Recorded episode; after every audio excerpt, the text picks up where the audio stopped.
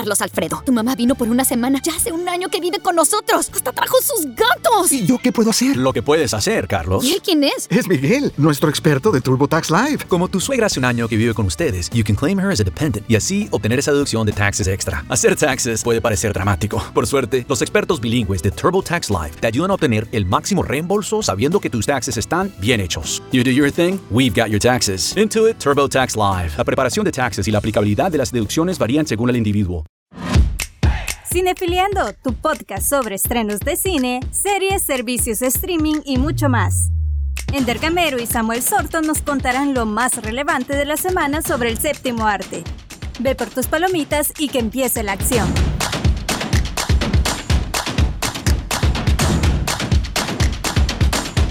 Hola, ¿qué tal? ¿Cómo están amigos cinéfilos? Les damos la bienvenida a un nuevo episodio de su podcast favorito llamado Cinefiliando, un podcast donde hablamos de cine, series, servicios de streaming, estrenos, batallas y mucho, pero mucho contenido más que yo sé de que a los que son amantes del cine y del séptimo arte, este tipo de contenidos es una mina de oro.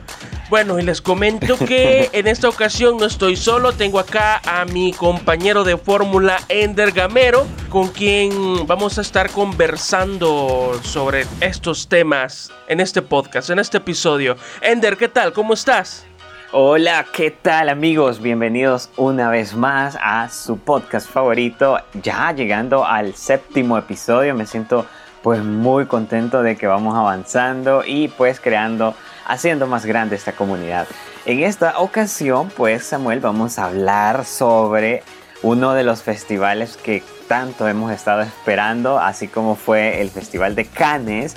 Hoy vamos a hablar del el Festival de Venecia, que por cierto les tenemos una sorpresita. Creo que puedo adelantarles que no pude ir debido a que pues acá Samuel se gastó todo el presupuesto. Ah, ya, ya me estás tirando el muerto.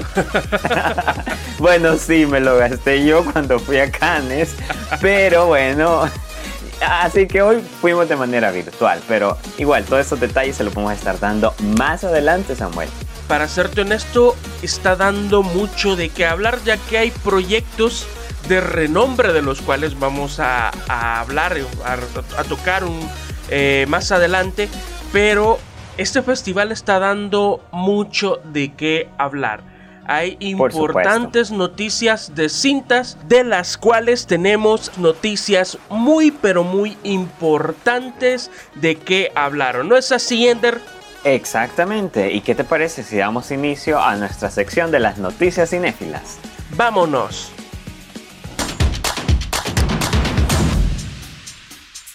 Bueno amigos, bienvenidos a la sección que muchos esperan sobre las noticias cinéfilas y hoy Samuel nos trae pues dos muy buenas noticias respecto a dos cintas. Bueno, una es una cinta y la otra es sobre un evento muy especial que muchos fanáticos ya sé que van a estar contentos de que les adelantemos algunos detalles. Así que Samuel, coméntanos sobre esta cinta que retrasa su estreno Ah, nuevamente. Sí. Bueno, Paramount anunció esta semana que van a retrasar el estreno de Misión Imposible 7. Para los que son fanáticos de Misión Imposible 7 y de, de las aventuras del agente Ethan Hawke, se está viendo muy afectada la cinta debido a la pandemia por COVID-19 que está sufriendo el mundo actualmente. Y en el séptimo arte parece ser que no es la excepción ya que muchas películas han tenido muchos problemas con sus estrenos y otras que se han estrenado no han recaudado lo esperado por los estudios en taquilla. La nueva película de Tom Cruise se ha retrasado nuevamente. La cinta tenía previsto estrenarse el 19 de noviembre de 2021, pero debido a la alza de casos de COVID en Estados Unidos y el posible cierre de muchos cines, la cinta se posterga hasta el 27 de mayo de 2022. Y fíjate esto, Ender. Fíjate en esto. Tras eh, estos retrasos, la compañía productora Paramount que no está contenta por esto, quiere presentar una demanda contra su compañía de seguros, ya que según ellos no calcularon de manera correcta la fecha del posible estreno establecida y esto ha llevado a los estudios Paramount a perder mucho dinero. ¿Qué te parece? No, la verdad que esto es lamentable. Bueno, iniciando creo yo el punto positivo que le veo a todo esto, Samuel, es que se va a estrenar en vísperas, bueno, casi que rondando ahí mi cumpleaños, así que para los que me quieran invitar al cine en mayo, vamos a ir a ver esta película. Eso es lo único bueno que puedo ver de todo esto, Samuel. Sí, pero por lo demás, eh, a mí me ha dejado pensando bastante porque parece ser que en el mundo el COVID sí está afectando otra vez y pues se tiene estimado se tiene estimado según rumores verdad aquí nadie es nadie está eh, con la información veraz correcta son rumores son rumores. Son rumores por el momento que posiblemente en Estados Unidos vuelvan a cerrar cines. Simplemente es un rumor. Entonces por eso muchas películas están sufriendo estos retrasos y pues en el caso de Misión Imposible 7 parece no, ser la excepción. Y a esto sumémosle que hay otro proyecto que creo que está ahí, que, que probablemente se retrase también, la película de El Agente 007, No hay tiempo para morir o No Time to Die. Creo que esa también se va a postergar. Faltaría de que el estudio lo, lo haga oficial, pero por el momento todavía eh, circula como un simple rumor que es probable que se postergue su estreno. Así de que bueno, estamos sufriendo por el momento con estos estrenos en el cine. Pero bueno, Ender, hay, hay algo hay, hay, otra noticia bastante interesante ya que creo de que somos fans de DC. Espero al menos que seamos que seamos fans de DC. Y es que... Aunque eh, te, digo que tenemos muchos oyentes que son más fanáticos de Marvel, sin embargo, DC también tiene una comunidad muy grande, o sea, es la competencia. Sí, la verdad. Pero para los que sean fanáticos de DC Comics, tenemos una noticia que los va a alegrar bastante ya que estamos cerca del el próximo evento que se llama DC Fandom el evento online de DC Comics, donde se presentan nuevos avances de películas, series, cómics, entre otro tipo de contenido relacionado con la compañía. Este evento ya tiene fecha para llevarse a cabo y promete mucha información sobre los nuevos proyectos de DC junto a Warner. Proyectos como The Flash, la película de The Flash, The Batman, Black Adam y Shazam prometen tener un vistazo listo para ese día. Recordemos que al evento se podrá acceder de manera virtual, será totalmente gratuito y se llevará a cabo el 16 de octubre del presente año. Así de que chicos, eh, fanáticos de DC, los que aman este universo, pues ahí tenemos esa noticia y el 16 de octubre se va a llevar a cabo ese evento. ¿Qué te parece, Ender? Súper, súper genial y sobre todo quiero recalcar de que el, el DC Fandom del año pasado para mí fue uno de los eventos virtuales, creo yo, más pensados, mejor organizados y que, o sea, por ser virtual no le quitó mérito a ser de calidad. Así que eso creo que deben ir aprendiendo muchísimos otros festivales que la verdad han fracasado en el intento, pero al menos con el DC Fandom no, no pude, no, no hay donde perderse, ¿verdad? Así es. Bueno, Ender, coméntanos del Festival de Venecia, que yo estoy impaciente. Todos estamos impacientes por saber qué está sucediendo en uno de los festivales de cine más especiales que se celebra a lo largo del año, aparte obviamente de la bella ciudad italiana donde se desarrolla es motivo para que las grandes estrellas de Hollywood se entretengan y sobre todo pues se luzcan ahí posando para la fotografía con esos trajes carísimos por cierto. Y pues también paseando ahí en los canales que la han hecho tan famosa a esta, a esta ciudad y la verdad que me hubiese encantado estar ahí. Lamentablemente pues me gasté el presupuesto que teníamos en Cannes porque la verdad que es muy caro Samuel, ahí todo es carísimo. Sí. Yo pensando que, o sea, ahí todo era como un dólar, ¿verdad? Aquí, pero la verdad que la conversión allá pues no me favoreció. Así que por eso hoy no pudimos ir. Sin embargo, les vamos a comentar algunos de los detalles más importantes que se están dando en dicho festival. Pero antes déjenme comentarles que este festival es uno de los más antiguos, ya que su primera edición pues se dio allá por el 1932. Samuel, ¿cómo estuvo esa, esa, esa edición? Eh, pues estuvo La muy verdad bonita, te diré. ¿Verdad? Sí, en, en 1932, imagínense hace cuánto. Entonces, si hacemos una comparación, el Festival de Cannes eh, se dio su primera edición en el 1939 y el de San Sebastián en el 1953, así que hay un gran largo tiempo ahí de diferencia, así que por eso este se considera uno de los más antiguos. Ahora, este año el evento sabemos que se inició el primero de septiembre y que va a finalizar hasta el 11. Así que bueno, estamos ya a pocos días de que finalice. Así que ahora nada más les vamos a dar pinceladas de lo que está sucediendo. Pero en el próximo podcast les vamos a dar los resultados, cuáles fueron las cintas ganadoras, cuáles fueron la- las competiciones pues más reñidas que se dieron porque de eso se trata este festival. Pero antes también quiero mencionarles que los críticos han dicho que eh, al menos esta edición de, eh, del Festival de Venecia, la calidad de las películas ha sido superior a años anteriores, como, como que imagínense, la pandemia hubiera estimulado la creatividad de los cineastas, así que algo bueno quizá está sucediendo con todas estas cosas lamentables que están pasando aún en el mundo, ¿verdad? El, Pero el estar encerrado, quizás.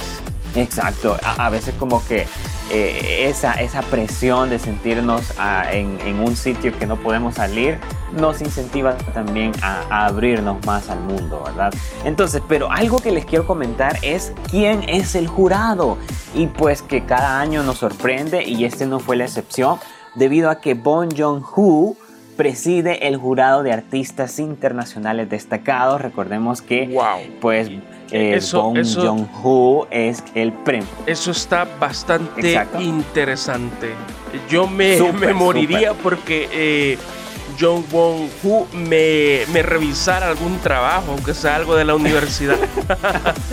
Pero, wow. Bueno, bueno, sí, verdad. Eh, eh, la verdad que él se ha convertido ya en un icono, un cineasta ya bien consagrado de alguna manera debido a su proyecto que sabemos que se estrenó en 2019 titulado Parasite o Parásitos y pues fue el elegido para liderar el jurado de este festival. Una decisión histórica, déjenme decirle, que lo convirtió en el primer cineasta coreano y el cuarto individuo de ascendencia asiática honrado con el título después de la actriz eh, Gong Lee, que eh, pues estuvo también liderando este jurado en 2002, y los directores Jang Jin-mo y Ang Lee en 2007 y 2009 respectivamente, como lo mencioné. Y otro dato que les tengo es que en este festival son 21 cintas de todo el mundo que compiten por el codiciado León de Oro. Así que bueno, este año son tres más que en la competencia del año pasado. Las festividades comenzaron con la proyección de la última película del mítico cineasta español que amamos acá en este, en este podcast, que se llama Pedro Almodóvar, ¿verdad? Que Sí. estrenó pues Madres Paralelas. Él es también un cineasta consagrado, todos Sí. lo sabemos. Y estamos ansiosos por ver cómo es esta película de Madres Paralelas. Tras la proyección incluso de esta cinta de Almodóvar, fue luego la directora Jane Campion quien estrenó su más reciente cinta, El Poder del Perro. Bueno, un título muy, muy creativo de alguna manera. Una de las favoritas, de hecho, para los Oscars. Déjame decirte, Samuel, ya se habla bastante de esta cinta, El Poder del Perro, que va a ser una de las más fuertes contendientes en la edición de, del próximo año de los Oscars. Así que vamos a estar muy pendientes. Es un western protagonizado por Benedict Cumberbatch. Así ah, que tenemos, tenemos que verlo, Ender. Tenemos que Sí, la verdad que. Mira lo, lo que nos estamos perdiendo por gastarte todo la vez pasada. Bueno, pasemos al siguiente tema. Ok. en esta edición les comento que hay otra cuestión que deben saber y es que los ganadores del León de Oro por su trayectoria hoy se lo van a llevar, imagínense, el director y estrella de La vida es bella, esa película de 1998 Roberto Benigni. Él se va a llevar pues el León de Oro por su trayectoria junto a Jamie Lee Curtis por su película Halloween de 1978. Creo que muchos ya sabemos de quién estamos hablando. Así que estas dos personalidades del cine, ¿crees que se lo merecen, Samuel? Sí, definitivamente. Estamos hablando de dos actores brillantes. Roberto Benigni en La vida es bella demostró una gran capacidad actoral. Y bueno, Jamie Lee Curtis, fuera de Halloween, también tiene muy buenas películas. Exacto, bueno, yo cuando mencionan a Roberto Benigni, eh, solo se me viene a la mente aquel momento en el que dicen que él es el ganador del Oscar y pues se levanta en las butacas ahí de, de donde estaban haciendo esa edición de los Oscars y pues pasó todo lo que pasó. Pero, en, pero otra gran sorpresa ha sido que Kristen Stewart recibió una ovación que duró nada más nada menos que 8 minutos por su actuación como Diana de Gales en la cinta titulada Spencer. Pues se dice que la actriz logra una brillante interpretación al adaptar gestos de la princesa más querida de la familia real en la década de los 90, que eso creo que nadie lo discute. Entonces la película se estrenaría hasta en noviembre de este año, así que por favor estén muy pendientes porque les vamos a ir dando más detalles sobre esto. Y siguiendo con el festival, pues eh, a una cinta no le está yendo muy bien es Doom, incluso lo hablábamos con Samuel, ya que la crítica está bien dividida o sea, hay muchos que dicen, ok, sabemos cuál es la visión de Villeneuve al, realizar sus cintas, sabemos que él tiene un sello muy especial que hace que una cinta de, ciencia ficción pues sea eh, una cinta que resalta entre otras. Así que bueno, la crítica está dividida, sin embargo hay que verla para nosotros dar nuestra propia crítica, ¿verdad? Aún les debemos eso porque no la hemos visto, sin embargo estamos ansiosos, ¿verdad Samuel, por verla? Correcto, bueno, en mi caso yo créeme que no quepo, porque ya esa película creo que, si no estoy mal, el otro mes creo que se estrena, ya voy a averiguar bien. Pero está, estamos, estamos próximo a, ese estreno de, de, de, de, Dune.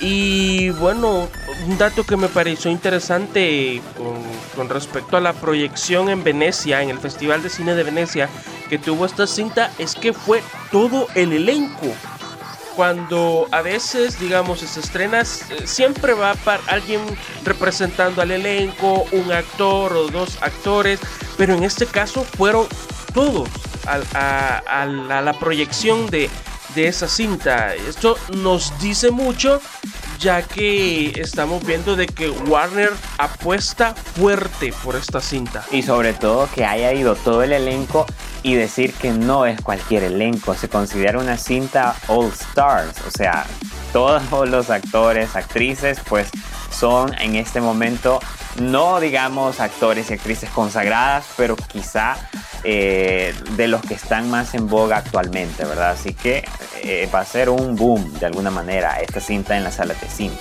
Sí, eh, y volviendo, retrasando un poquito, me llamó la atención cuando hablaste de, de Kirsten Stewart.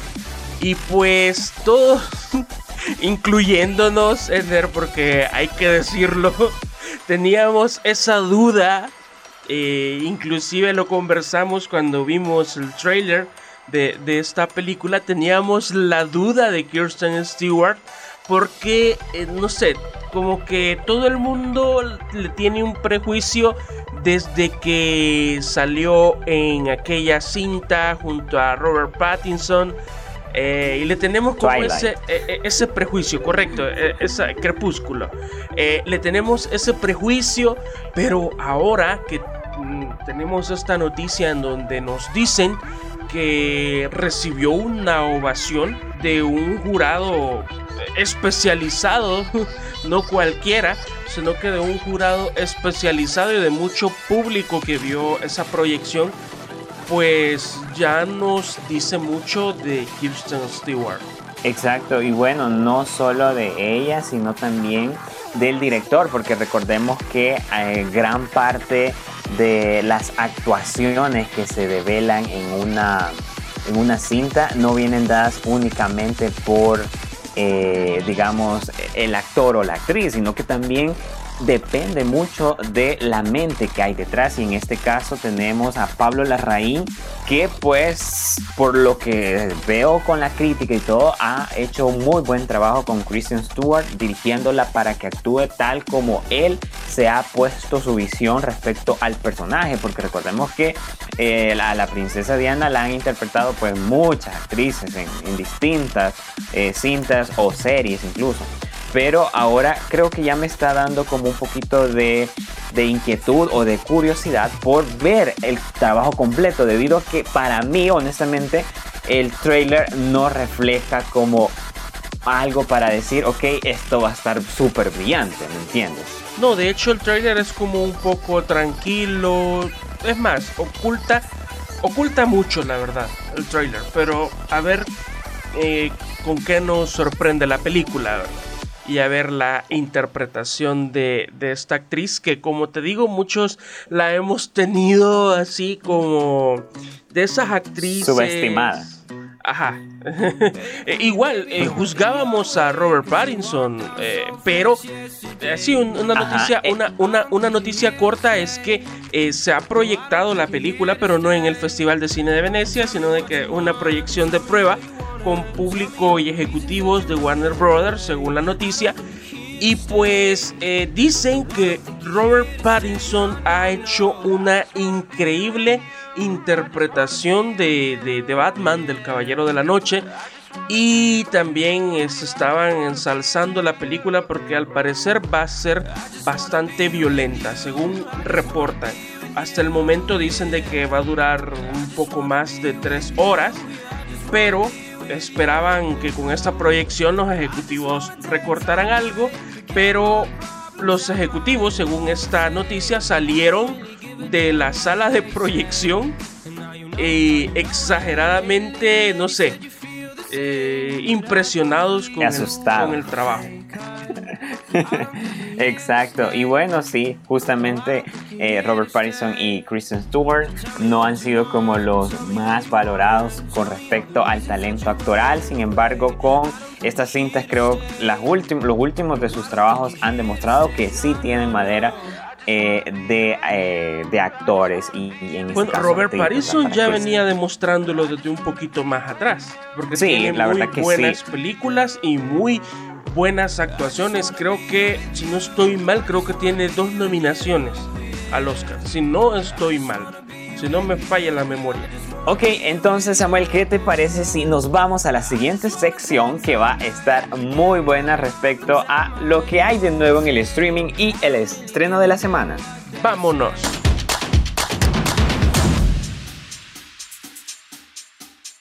Se recomienda las dosis de refuerzo de la vacuna contra el COVID-19 para ciertas personas. Para más información visita vaccinate.virginia.gov o llama al 877-829-4682. Mensaje del Departamento de Salud de Virginia. Hello? Would you like to play a game? Este viernes, prepárate para gritar de miedo.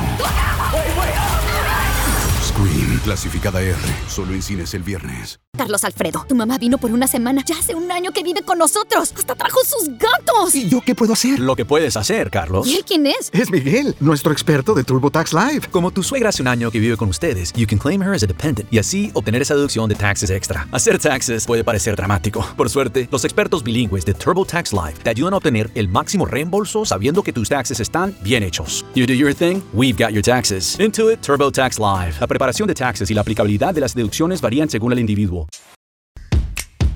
Cinefiliando, el podcast. Ok, hoy vamos a hablar de algo que está en boga justamente esta semana. Sabemos que se estrenó La Casa de Papel parte 5 y ya lo veníamos anunciando en episodios anteriores.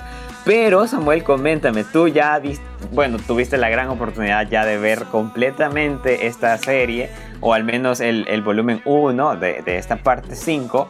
Así que coméntanos, no nos hagas spoiler, por favor, porque yo aún no he podido verla. Pero bueno, eh, yo no te podré hacer los spoilers, pero creo que Internet se va a encargar. Sí, la verdad que, eh, bueno, mejor no comento eso porque ay, es bueno. lo que no agradezco de los memes. Es, eso te voy a decir. Bueno, eh, pues Ender, en esta parte te voy a ser bastante honesto. Y es que esta parte me gustó mucho más que la parte 4. Porque no te voy a hacer spoilers ni te voy a describir nada. Pero sí me gustó la manera en que está desarrollada esta parte. Eh, hay momentos de tensión que, que son eh, que, que, no, que no son contaminados como en otras partes de esta serie o en otras temporadas donde había un momento de tensión y de repente lo calmaban con un poquito de romance, algo bastante empalagoso, pero en, en esta ocasión la serie me sorprendió porque sabe llevar estos momentos de tensión eh, hay un equilibrio, un equilibrio bastante justo, te diré, entre los momentos de tensión, romance. Hay mucha acción también. Eh, siento que Netflix metió mucho presupuesto acá, eh, en esta parte. Y pues me ha dejado bastante impaciente. Bueno, y para los que no han visto, pues tenemos una pequeña hipnosis de, de, de, esta parte. Y sobre, to sobre todo, Samuel, si consideramos que, bueno, al menos esta parte de, de, de esta temporada se rodó en tiempo en el que nadie podía salir, las reuniones tuvieron que ser por Zoom o por cualquier otra plataforma. Y pues han tenido que luchar contra una pandemia inédita en los últimos tiempos porque estábamos desesperados. Eh, en esta ocasión el profesor y la pandilla de atracantes se ven acorralados y al borde de muchos peligros de los cuales será muy difícil desprenderse. Más ahora que tocará improvisar para poder seguir con vida. ¿Logrará el profesor liberarse de la inspectora Sierra? ¿Logrará la pandilla salir adelante con el plan sin el profesor? Recordemos que en la parte anterior el profesor fue acorralado por Sierra porque la inspectora Sierra llegó al escondite y prácticamente nos insinúan de que no la va a tener fácil. Y pues la pandilla de atracadores estaba en, en, un, en un jaque también, porque ahora sin el profesor ellos no van a saber cómo salir de, de, de, muchas cosas, o al menos eso nos planteó el final de la parte anterior. Y en esta, que es la continuación, pues sí les diré que hay bastantes momentos de tensión. Perfecto, pero espero que hayan muchos momentos también de romance, que es a lo que muchos fanáticos también les apasiona ver, al menos en esta, en esta serie. Bueno, contame del siguiente estreno, Ender. Estoy impaciente por esta serie también. Así es, Samuel, y hoy en el estreno de la semana se lo vamos a dedicar a una serie también que se titula Sex Education. Yo sé que hay muchos fanáticos escuchando este episodio en, en Cinefileando y pues tras un año y medio de espera, nos llega por fin esta tercera temporada, cuyos ocho episodios podemos decir que aterrizarán en Netflix el próximo 17 de septiembre. Así que bueno, ya casi, ya casi. Así que espérense, espérense. Tan solo unos días más, como dicen, para poder disfrutar de esta temporada que nos sitúa en el comienzo de un nuevo curso en Moordale.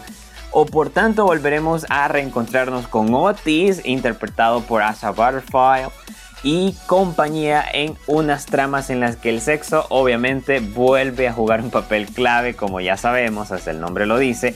Junto a este, junto a Otis, eh, la serie trae de regreso también a otros actores que ya conocimos en los dos anteriores temporadas. Y bueno, en esta nueva tanda de episodios también vamos a, a ver aspectos como el feminismo, con el personaje de Aimee, algo de lo que ya se comenzó a hablar, si, si, si lo recuerdan, en la temporada anterior. Además, por lo que hemos podido ver en este primer adelanto que, que recientemente se dio a conocer, Eric y Adam se muestran decididos a dar un paso adelante en su recién iniciada relación. Otis, en cambio, deberá hacer frente por un lado al embarazo de su madre y a su situación con Mip cuya relación parece haberse enfriado un poco desde la temporada anterior, que bueno, ya sabemos cómo terminó. Todo ello mientras deben lidiar con la represión sexual impuesta por la nueva doctora Hobb, que se propone recobrar la excelencia perdida del instituto, por lo cual decide frenar los múltiples impulsos sexuales de sus alumnos, porque ya sabemos que el instituto tiene eh, ya una fama de ser como el Instituto del Sexo, ¿verdad? Pero vamos a ver cómo se desarrolla entonces esta trama que la verdad, ah, te voy a ser sincero Samuel, a mí me, agrada mucho. No es la serie, digamos que, wow, se, se, lleva todo, es la mejor que he visto en mi vida, pero la verdad me entretiene, la, eh, eh, tiene una trama muy, muy, halagadora cierta vez. Es muy divertida, es muy divertida. O sea, como lo, lo, describiste, quizás no sea una serie que wow, que, que, que, tenga un guion espectacular, actuaciones espectaculares, fuera de serie. No, nada de eso, pero sí entretiene bastante. Es la única serie que, con las disculpas del caso, porque no sé cómo lo pueden tomar muchos, pero es una de esas series que eh, me ha hecho odiar a una persona inválida que... no, o sea... Eh, eh, sí, pero es por el personaje. Ah, no crean por el personaje, correcto. El personaje, no me vayan a malinterpretar. Pero sí, es la única serie que me ha hecho, que me ha hecho odiar a, un personaje así, ¿verdad? también, no sé, me gusta me gusta bastante cómo es que juegan con algo que a los padres quizás a ciertas edades les da un poquito de pena conversar con sus hijos y pues en esta serie eh, vemos cómo nuestros protagonistas descubren sobre el sexo de una manera. ¿Cómo es que descubren? Cómo, cómo, es que descubren el sexo y cómo es que lo, lo tienen que sobrellevar? Exacto, y bueno, al menos yo es algo que agradezco que una serie como esta, que en medio de tantos líos y tramas con sus personajes, pues lleve un mensaje que al final pues eh, es, es quitar de la mente ese tabú de no hablar sobre el sexo con los hijos, porque a raíz de, de, al menos de Otis nos damos cuenta de lo que sucede también cuando se habla demasiado, ¿verdad? Pero cuando no se habla, entonces vemos esos contrastes y que al final nos hacen reflexionar sobre la necesidad que aún persiste en, en nuestra sociedad para hacer de este tema del sexo algo normal, algo del cual pues tenemos que empezar a hablar cuando ya tienen una edad un poco de más raciocinio los adolescentes, debido a que al final quien educa sobre el sexo a los adolescentes, a los jóvenes, es la calle y justamente ahí residen grandes problemas como los embarazos precoces, entre otros que todos ustedes ya conocen, ¿verdad? Correcto.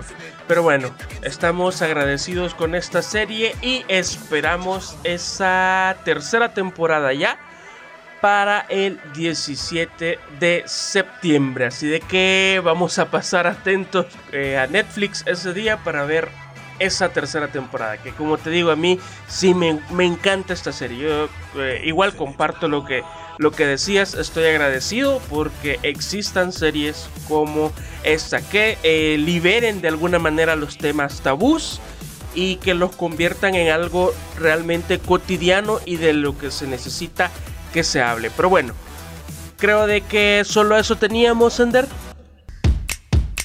Cinefiliando, el podcast. Ay, no puede ser, llegamos al final amigos de este episodio. ¿Cómo se pasa el tiempo Samuel? La verdad que acá esto se pone muy bueno y esperamos que lo hayan disfrutado amigos. Recuerden seguirnos en nuestras redes sociales, aparecemos como arroba sb en Instagram y también en Facebook. Ahí pueden enviarnos sus saludos para en el próximo episodio mencionarlos como nuestros fans número uno. Hasta aquí entonces llegamos, Samuel. Será hasta la próxima en el episodio 8, que, que por cierto, les adelantamos que traemos una sorpresita por ahí. Bueno, lamentablemente amigos cinéfilos, llegamos al final de este podcast y créanme que me he divertido mucho con todas las noticias de las que hemos comentado, con todo de lo que hemos hablado. Yo me voy ultra feliz por todo lo que hemos eh, conversado, debatido con Ender y esperamos tener la sorpresa para el próximo episodio. Así de que desde ya no se lo vayan a perder porque vamos a tener algo muy especial para todos los fieles cinéfilos que escuchan este espacio. Chao, chao. Cinefiliando, el podcast. Por la noche. Estás escuchando All Spice por la noche. Tenemos un radio escucha en la línea. Esta es para mi esposa Gabriela. Me gustaría escuchar. Te crees muy lista usando mi All Spice Moisturized Body Wash a mis espaldas como si no me fuera a dar cuenta del inigualable aroma a Shea Butter. Uy, una de mis favoritas. Gracias por escuchar All Spice por la noche. Y recuerde. Red